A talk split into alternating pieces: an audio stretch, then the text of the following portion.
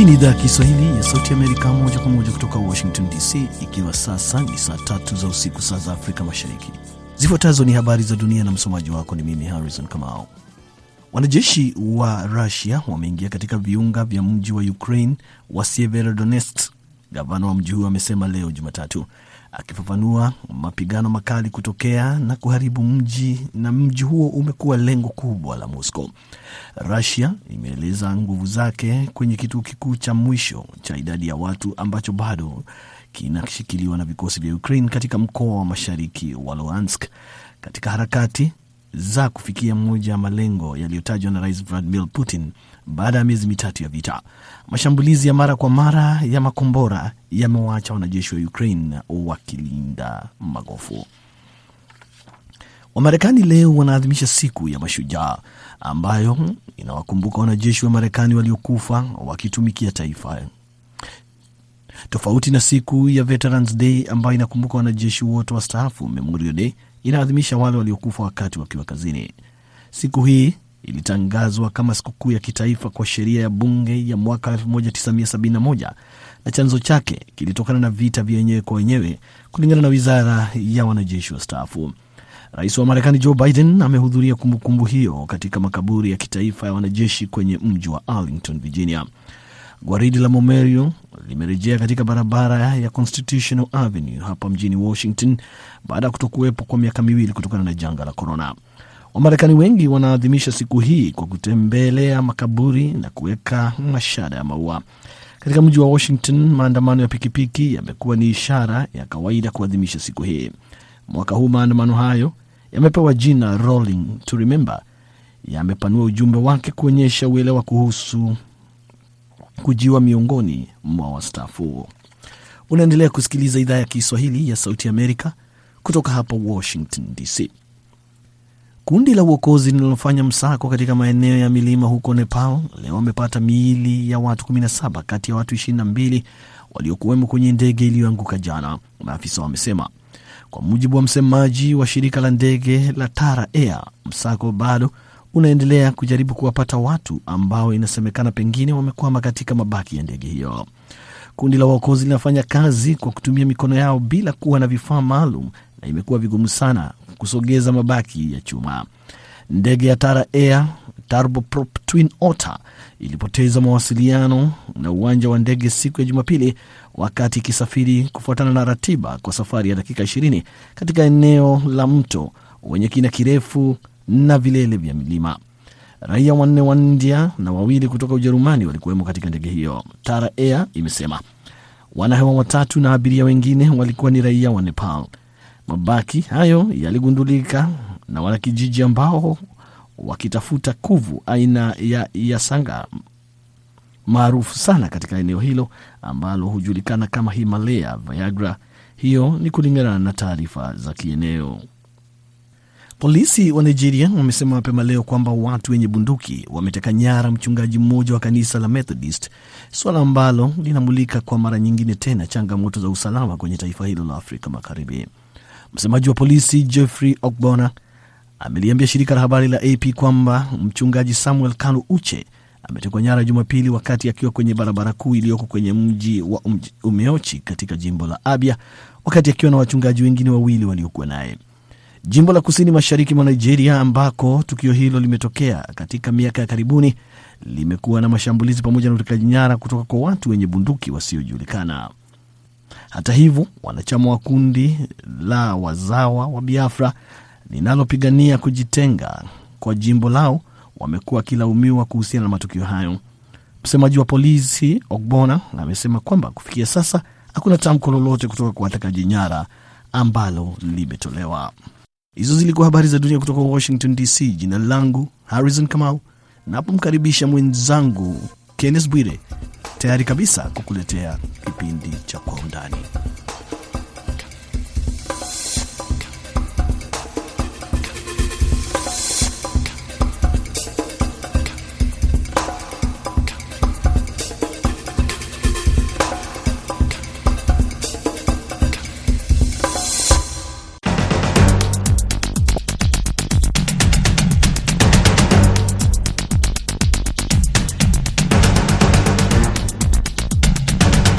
Hii ni Kwa Undani kutoka idhaa ya Kiswahili ya Sauti ya Amerika, VOA. Jina langu ni Kenneth Bwire.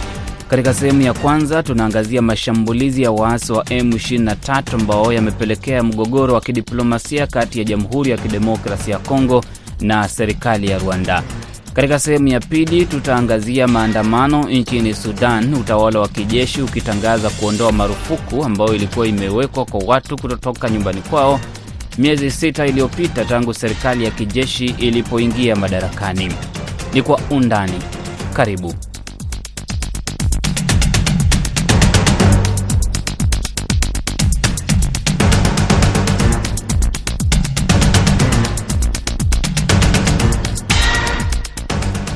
Msikilizaji, mashambulizi ya waasi wa M23 nchini Jamhuri ya Kidemokrasi ya Kongo yamesababisha mgogoro wa kidiplomasia kati ya DRC na Rwanda na yanatishia pia kuingiza nchi zingine jirani. DRC inadai kwamba waasi wa M23 wanaungwa mkono na serikali ya Rwanda, huku serikali ya Rwanda ikidai kwamba kundi la waasi la FDLR linaungwa mkono na DRC. Mkuu wa jeshi la Jamhuri ya Kidemokrasi ya Congo, FARDC Jenerali Celestin Mbala ametuma kikosi maalum mashariki mwa nchi hiyo kupambana na waasi wa M23. Jene Mbala amesema kwamba akiwa mjini Goma wiki hii kwa ziara ya kutathmini operesheni za wanajeshi wa serikali dhidi ya kundi la M23, alisema DRC inadai kwamba waasi wa M23 wanaungwa mkono na serikali ya Rwanda. Akiwa mjini Goma, Mbala amesema kwamba Kongo haitaacha hata ncha moja kwa ardhi yake kwa waasi. Baadaye alielekea Lubumbashi, ambao ni mji wa tatu kwa ukubwa nchini Kongo, na kufanya kikao na wanajeshi wa serikali namna ya kupigana na waasi wa M23 na makundi mengine ya waasi. Mapigano makali yalitokea kati ya kundi la M23 na wanajeshi wa serikali wiki iliyopita, waasi wakiteka nyara kambi za wanajeshi wa serikali. Mashambulizi mapya ya kundi la M23 yamepelekea uhusiano kati ya DRC na Rwanda kuharibika. Wanajeshi wa DRC walitumia silaha nzito kukabiliana na waasi wa M23. Roketi za jeshi la DRC zilianguka Msanze ndani ya Rwanda na kuikasirisha serikali ya Rwanda. Nimezungumza na mchambuzi wa maswala ya usalama Afrika Mashariki ambaye pia ni mkurugenzi wa shirika la usalama la Executive Protectorate Service, George Msamali. Si mara ya kwanza tumeona lawama kama hizo zikitolewa na taifa la DRC. Manake kumbuka, kulikuwa kuna kile kikundi hapo awali kilikuwa tunawaita Banyamlenge ambao wao asili yao ni Rwanda, na ukiona kwamba serikali ya DRC imezungumzia hili suala hivi sasa, manake hatujui ni vipi kwamba hili kikundi kimetokea tena na kuwa na nguvu ya kuweza kushambulia na kupigana na jeshi la la, la, la, la, DRC. DRC sasa imezungumzia, basi inaonekana kwamba kuna ushahidi ambao unalenga moja kwa moja taifa uh, la Rwanda. Kumbuka nimezungumzia hapo awali nikasema ya kwamba vita vya DRC ni vita ambavyo vinachangiwa pakubwa na mataifa jirani katika taifa hilo, ambao wao wanaunga hivi vikundi ili kuweza kuiba ama kuchukua rasilimali ambazo ziko katika taifa hilo. Waziri wa mambo ya nje wa Rwanda Vincent Biruta amesema kwamba Rais Paul Kagame amezungumza na mwenzake wa DRC Felix Tshisekedi kwa njia ya simu na kusema kwamba Kigali ina haki ya kujibu mashambulizi dhidi yake yanayofanywa na jeshi la DRC.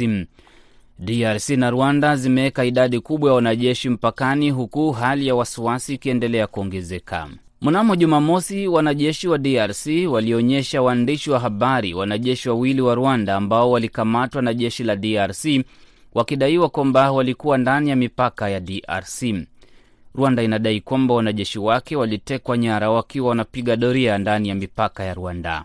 Kumbuka kwamba katika taifa la DRC tumekuwako na wale wanajeshi wa Umoja wa Mataifa zaidi ya miongo mitatu hivi sasa, na kwamba haya mataifa ambayo yanashutumiana hivi sasa kwamba taifa la Rwanda linadai kwamba kuna waasi ambao wao wanasimamiwa na taifa la DRC na hali kadhalika DRC inadai ya kwamba M23 ni kikundi ambacho kinafadhiliwa na, na, na, na Rwanda. Lakini kwa utizamo wetu sisi ambao tumefanya utafiti katika taifa hilo, hakuna uwezekano wowote wa kwamba taifa la DRC linaweza changia kikundi cha waasi kwenda kushambulia kule Rwanda, maanake wao na matatizo yao makubwa ya kindani. Na kumbuka nimetaja kwamba uh, taifa la DRC peke yake lina vikundi vya uasi mia moja arobaini. Kwa hivyo hawana ile uwezo wa kuweza kufadhili uh, kikundi ambacho kinaweza vuka mpaka na kwenda kutekeleza mashambulizi katika taifa la Rwanda, na tuanzie utawala wa Patrice Lumumba, tukaja kule eh, kasabubu akaja Mobutu Sese Seko, na hili ni jambo ambalo limekuwako ndani ya mipaka ya taifa hilo, lakini kwa wingi tumeona kwamba kuna kuingiliwa ndani na mataifa jirani katika masuala ya ya DRC, manake wao nia yao kubwa ni kuweza kupora rasilimali ambazo ziko katika taifa hilo. Kwa hivyo hili ni hiki ni kizingizio tu cha Rwanda ili kuweza kufanya uvamizi ndani ya mipaka ya DRC. Kwa masilahi gani Rwanda itakuwa inawasaidia waasi wa M ishirini na tatu? Kwa kweli mambo ni rasilimali. Kumbuka kwamba taifa la DRC ni taifa ambalo linajulikana kwamba lina madini mengi sana, kuna utajiri mkubwa sana katika taifa hilo, na kwamba haya mataifa ambayo yamehusika, haswa Rwanda, ni mataifa ambayo yamekuwa yakifaidika na zile rasilimali kwa kutumia hivi vikundi, na hiyo ndio sababu kuu ambapo unapata serikali ya Kigali imeweza kuingilia ndani masuala ya DRC na kuweza kuwafadhili hawa hawa hawa uh, hawa waasi wa M23 ambapo wanashutumiwa kwamba ushahidi haujatoka, lakini kumbuka ya kwamba historia, kulikuwa kuna wale Banyamulenge ambao walikuwa wanatoka Rwanda wameingia katika uh, kule kule DRC na kutekeleza mashambulizi, na hali kadhalika kumbuka kwamba kuna uhusiano baina ya wananchi wa Rwanda na hawa wananchi wa DRC, maanake kuna kabila ambazo zinavuka mipaka. Kwa hivyo itakuwa ni rahisi sana serikali uh, uh, Rwanda kuweza kuwafadhili wale wanamgambo ili kuweza kusababisha hali ya msitofahamu ili waweze kupora mali ama rasilimali ambazo ziko katika taifa hilo. Kamanda wa jeshi la ardhini la Uganda Luteni Jenerali Muhozi Kainerugaba, ambaye ni mwanawe rais wa Uganda Yoweri Museveni, aliandika ujumbe wa Twitter mwishoni mwa wiki iliyopita akisema kwamba kundi la waasi la Rwanda linalopigana mashariki mwa Jamhuri ya Kidemokrasi ya Kongo linastahili kuacha vita mara moja. Muhozi amesema kwamba hajawahi kupigana na kundi la Interahamwe, akiwa na maana ya kundi la Democratic Forces of Liberation of Rwanda, FDLR. Mhoza alisema kwamba amewapa waasi hao wiki chache kujisalimisha kabla ya kuwashambulia. FDLR ambalo ni kundi la Wahutu ni moja ya makundi ya waasi yanayopigana vita nchini Kongo. FDLR ni kundi ambalo wanachama wake walisababisha mauaji ya kimbari ya mwaka 1994 nchini Rwanda. Rwanda ambayo inashirikiana na jeshi la Uganda kukabiliana na makundi ya waasi nchini DRC imeshutumu maafisa wa DRC kwa kushirikiana na kundi la FDLR. Shutuma hizo ambazo hazijaambatana na ushahidi wowote zimeongeza hali ya mvutano kati ya DRC na Rwanda ambazo zilipigana vita vikali miaka 1990 na kusababisha vifo vya mamilioni ya watu. Jeshi la Rwanda RDF limeshutumu wanajeshi wa DRC kwa kushambulia Rwanda kwa roketi mnamo Mei 23. Serikali ya Rwanda imesema kwamba jeshi la DRC FARDC na waasi wa FDLR walishambulia jeshi la RDF kwenye mpaka wa DRC na Rwanda na kuwateka nyara wanajeshi wawili wa Rwanda waliokuwa wanapiga doria mpakani. Jeshi la DRC halijajibu shutuma za utekaji nyara, lakini maafisa wa serikali wameshutumu Rwanda kwa kusaidia waasi wa M23 kutekeleza mashambulizi katika sehemu kubwa yenye utajiri wa madini nchini DRC. Rwanda imesema kwamba wanajeshi waliotekwa nyara Elisi Ndukabagenzi na Gadi Ntwari wanashikiliwa na kundi la FDLR mashariki mwa DRC.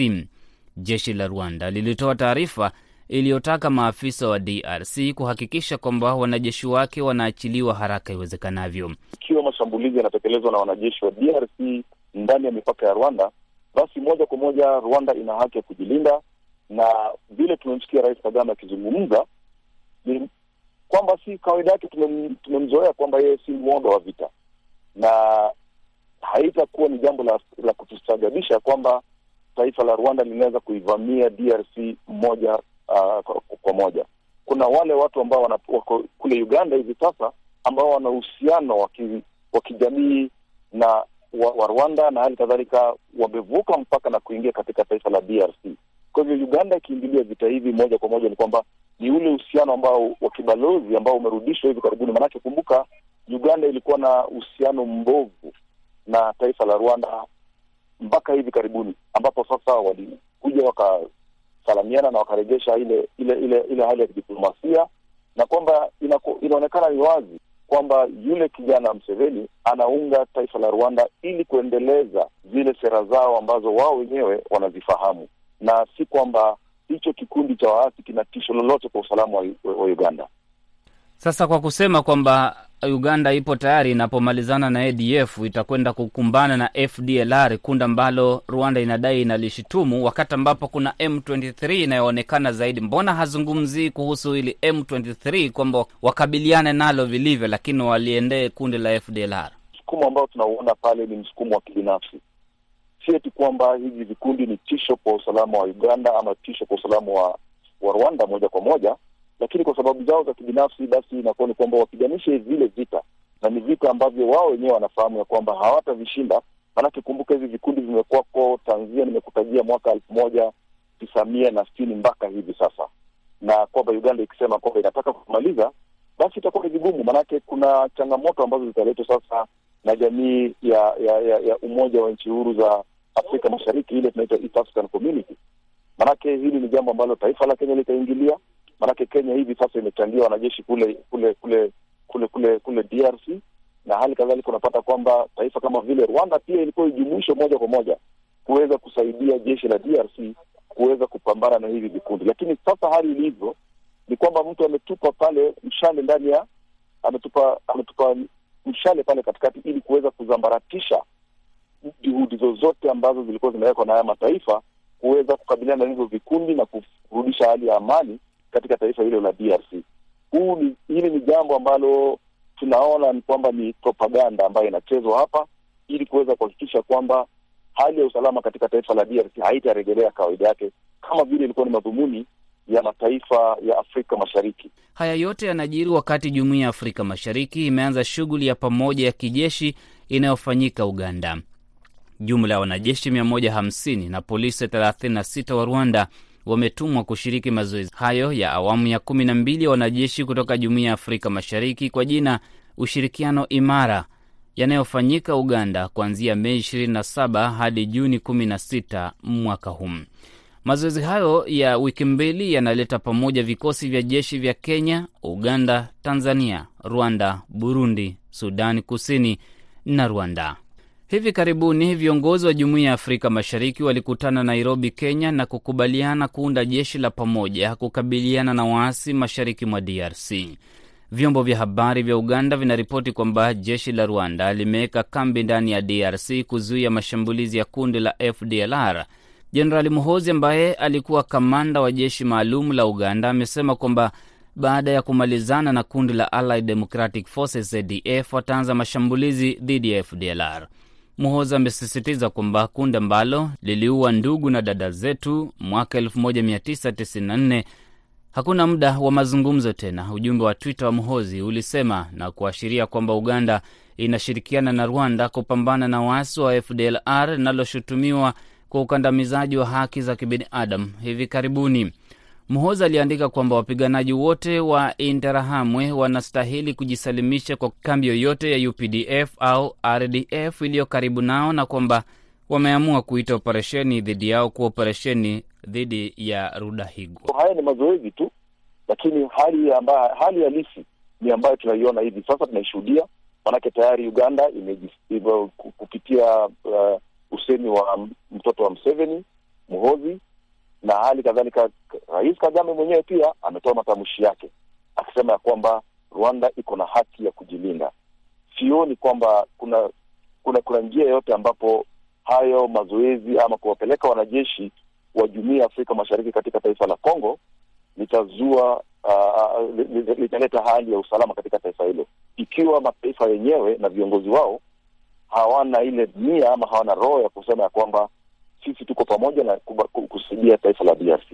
Ili kutekeleza operesheni aliyozungumzia Mohozi, Rwanda na Uganda zinastahili kupata idhini ya DRC, ambao uhusiano kati ya Kigali na Kinshasa unaonekana kuharibika. Tayari Rwanda imesitisha safari za ndege kuelekea DRC, huku DRC ikisema kwamba itatangaza hatua za kulipiza kisasi. Nakamilisha sehemu ya kwanza ya Kwa Undani. inarejea na sehemu ya pili muda si mrefu, ambapo tutazungumzia mgogoro wa Sudan. Mimi ni Kenneth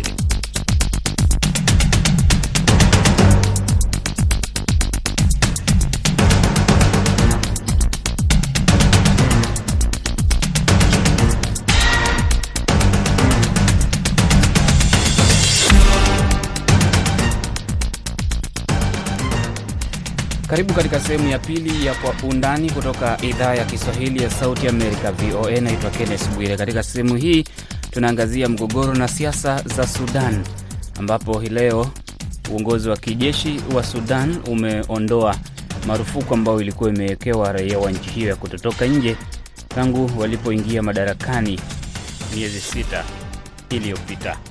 Naungana na mhariri mkuu wa idhaa ya Kiswahili ya Sauti Amerika, Abdu Shakur Abud, ambaye amekuwa akifuatilia na kuandika zaidi kuhusu hali Sudan. Abud, unadhani kwamba hatua ya jeshi kuondoa marufuku hii ni hatua ya kujaribu kuwafurahisha raia ama ni hatua za ukweli kuelekea utawala wa kiraia? Sidhani ni hatua za kufurahisha raia. Nafikiri serikali ya kijeshi inaongozwa na Abdul Fatah al Burhan imebanwa kabisa hivi sasa, kwa sababu utakumbusha kwamba siku ya Jumamosi kuna waandamanaji wengine wawili waliuliwa. Mmoja alifariki kutokana na gesi ya kutoa machozi, alishindwa kupumua. Kwa hivyo idadi ya watu waliofariki tangu kuchukua tena um... samahani kwa hivyo idadi ya watu waliofariki tangu Burhan kuchukua madaraka mwaka uliopita mwezi Oktoba ni watu 98. Kwa hivyo kutokana na maandamano hayo na ghasia kuongezeka yanafanyika kote nchini, pamoja na kishindikizo kutoka jumuiya ya kimataifa, hasa Marekani, Sudan, serikali ya kijeshi imejikuta katika hali nzito kulazimika kufanya mageuzi, na tangazo hilo limetolewa baada ya kuahirishwa kesi ya waandamanaji wane ambao wanashutumiwa kwa kumuua mwanajeshi mmoja wa usalama. Kwa hivyo waliona kwamba hali itakuwa nzito. Upande wa pili, watu wachambuzi wanafikiria kuondolewa kwa amri hiyo ya dharura ni kutokana na kwamba mazungumzo kuelekea demokrasia au utawala wa kiraia yamekwama. Wanaharakati, vyama vya kisiasa vimekataa kuzungumza na wanajeshi mpaka wabadilishe masharti mbalimbali. Kwa hivyo ni moja ya hatua za kuweza kurudisha hali ya kuaminiana kwa upande wa serikali ya kijeshi na wanaharakati na wananchi. Na unadhani hatua hiyo inaweza akaleta mazingira ambayo yatawezesha kufanyike mazungumzo e, ya ambayo raia wanataka kusikia na wanajeshi wasikie ili warejeshe utawala uliodhabiti nchini Sudan? Wachambuzi wanasema hali hiyo inaweza kuleta mabadiliko fulani, kwa sababu kuondolewa kwa amri ya kijeshi au amri ya dharura kunaondolewa masharti chungu nzima ya watu kutotembea nje na kadhalika. Lakini mbali na amri hiyo, tangu jana mpaka hii leo, serikali ya kijeshi imewaachilia huru karibu waandamanaji na wanasiasa 24. Ni moja kati ya masharti ambayo yalikuwa yanahitajika kabla ya kuanza mazungumzo. Kwa hivyo unakuta kwamba shinikizo linaendelea na linasaidia sana kuweza kubadilisha mwelekeo. Kwa hivyo inaonekana wakichukua hatua moja baada ya nyingine ambazo waandamanaji na vyama vya kisiasa na wataalamu wa Sudan wanataka, huenda mazungumzo yakaweza kuanza. Lakini kama uh, maandamano yalikuwa yakiendelea, vifo wanavyotaja vilikuwa vinatokea wakati kulikuwa na amri ya watu kutotoka nje. Wakati wanapoondoa hii amri, si ndio watu watakuwa sasa na uhuru wa kuingia mitaani na maandamano kuwa makubwa zaidi, machafuko kuwa mengi, na umwagikaji wa damu utashuhudiwa, ukamataji utaongezeka. Nadhani mambo yataweza kubadilika kufuatana na vyombo vya habari na wachambuzi. Ni kwa sababu kuondolewa amri hiyo kuna ruhusu nafasi ya maandamano kufanyika. Maandamano na ghasia zilikuwa zinatokea kwa sababu wanajeshi na walinzi wa usalama walikuwa wanatekeleza amri ya kutotoka nje, walikuwa wanatekeleza amri ya dharura. Walikuwa wataki waandamanaji wafanye maandamano katika maeneo karibu na majengo ya serikali. Kwa hivyo palitokea mabishano. Ukiondoa amri ya ku ondoa hali ya dharura katika nchi, unafungua nafasi kwa wanajeshi kutowavamia waandamanaji na waandamanaji kuandamana kwa amani. Inajulikana kwamba Sudan imekuwa watu wakiandamana kwa muda wa miaka miwili mitatu sasa, na wanakaidi sheria zote zilizokuwepo. Kwa hivyo huenda ghasia zikapunguka zaidi ya hapo. Kama alivyosema, Umoja wa Afrika, IGAD, Umoja wa Umoja wa Mataifa pamoja na Marekani zinafanya kazi kwa pamoja. Hatua moja inaweza kukumbuka kwamba wiki iliyopita Marekani imeizuia Israel kurudisha uhusiano pamoja na Sudan, maanake Israel ilikuwa inaendelea chini ya utawala wa Trump. Utakumbuka zile nchi nne za Kiarabu zilizokuwa zimekubaliwa kufanya uhusiano, kuondolewa vikwazo na kadhalika, Sudani ikiwa mojawapo, ili kuweza kurudisha uhusiano na Israel. Mazungumzo yale yameendelea na wanajeshi, ingawa wanasiasa na Wasudan kwa wingi walikuwa hawataki. Kwa hivyo, Marekani imeiomba Israel kuzuia majadiliano au kuzuia kurudisha ushirikiano na Sudan ili kuweza kuhakikisha kwamba suala hilo linajadiliwa na vyama vya kisiasa na sheria na wananchi wa Sudan. Kwa hivyo ukichukua hatua kama hizo shinikizo zinatokea. IGAD inafanya mazungumzo, Umoja wa Afrika wanaongoza pamoja na Umoja wa Mataifa katika kuwahimiza wa Sudan kuweza kushiriki kwa amani, lakini sasa wanasiasa wanataka kwamba Burhan na baraza lake la kijeshi livunjwe kabla ya kuweza kuanza mazungumzo. Wanataka mazungumzo bila ya hawa kufany, hawa kuwepo katika mazungumzo hayo, na hapo kuna mvutano mkubwa katika swala hilo, lakini wanaweza kufikia makubaliano kwamba pengine wanajeshi wengine wanaweza kushiriki katika mazungumzo hayo kuweza kuleta mwelewano na kurudisha demokrasia nchini Sudan. Kubwa zaidi ambalo lilipelekea utawala wa Omar al Bashir kuanguka ilikuwa ni gharama ya maisha kupanda sana nchini Sudan, na tangu kuanguka kwa utawala Omar al Bashir maandamano yamekuwa yakiendelea. Utata uko wapi? Usisahau kwamba tangu Omar al Bashir kuondolewa mpaka hivi sasa hakuna utawala wa utulivu ulikuwa umepatikana. Baada ya wanajeshi na raia kuunda serikali ya pamoja, kulikuwa na mabadiliko makubwa yaliyotokea. Vikwazo viliondolewa, uchumi umeanza kufufuka, vi, vi, vitega uchumi vilianza kuingia nchini. Lakini tangu Oktoba 25 baada ya Al Burhan kuchukua madaraka na kumwondosha waziri mkuu wa serikali ya mpito, kumekuwa na hali ya kurudi nyuma tena. Vikwazo vina havijarudishwa, lakini Marekani wiki iliyopita vilevile imeonya wawekezaji wa Marekani kutowekeza kule kwa sababu ya hatari zilizopo. Na tukiangalia hivi sasa hali ya uchumi duniani, mafuta na kadhalika inangali inaendelea. Kwa hivyo hapakuwepo na mpango au hakuna serikali iliyoundwa kuweza kupanga mpango wa uchumi wa maendeleo wa Sudan. Kwa hivyo Sudan hali yake imekuwa pale pale, imekuwa mbaya zaidi kutokana na ukosefu wa utawala bora, kutokana na Oktoba 25 mpaka hii leo serikali ya kijeshi imekuwa ikivutana na serikali imekuwa ikivutana na vyama vya kisiasa. Kwa hivyo hapawezi kuwepo na mfumo utulivu wa kiuchumi. Nafikiri hapo ndo mahala tatizo liliyopo. Hakuna serikali ya kuaminika kuweza kushughulikia masuala ya kiuchumi, na wawekezaji hawaingii katika nchi ambapo hakuna usalama na utulivu.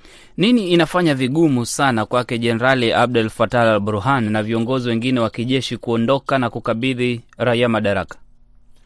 Itakumbukwa sawa na Misri ni kwamba Sudan, taasisi zote, uwekezaji wote, hasa katika kilimo, ni jeshi linaongoza jeshi linaendeleza uchumi wa nchi hiyo. Kama Misri, wanajeshi ndo wanashikilia mashirika yote ya umma. Kwa hivyo ni tatizo kubwa sana kuweza kuacha madaraka hivi hivi. Wamewekeza sana, kama jeshi ni njia mojawapo ya kuhakikisha uchumi. Kuondoka hapo, wachambuzi wanasema ndio pengine tatizo kubwa. Pili ni vilevile vile, wale wanajeshi wanaogopa kwamba wakiwakabidhi madaraka raia wanaweza kukamatwa na kufungwa, kufunguliwa mashtaka kwa sababu ya ulaji rushwa, kuendesha vibaya uchumi wa nchi. Kwa hivyo wanaona hatuwezi kuruhusu mambo hayo, aidha tuhakikishe kwamba hatutofuatiliwa au hatutoadhibiwa kutokana na makosa ya kiuchumi na mapato tuliyofanya au maendeleo tuliyoleta katika upande wa uchumi yanalindwa. Kwa hivyo kuna mazungumzo mengi yanatokea, na wanajeshi wanataka kuhakikisha katika nchi zozote zile. Nchi za Kiarabu utakuta kwamba jeshi linachukua mambo mengi katika uchumi na uchumi uko pamoja na jeshi. Kwa hivyo ni vigumu kuachana na kuondoka. Ni Abdu Shakur Abud, mhariri mkuu wa idhaa ya Kiswahili ya Sauti Amerika. Hadi wakati mwingine, naitwa Kennes Bwire. uwe na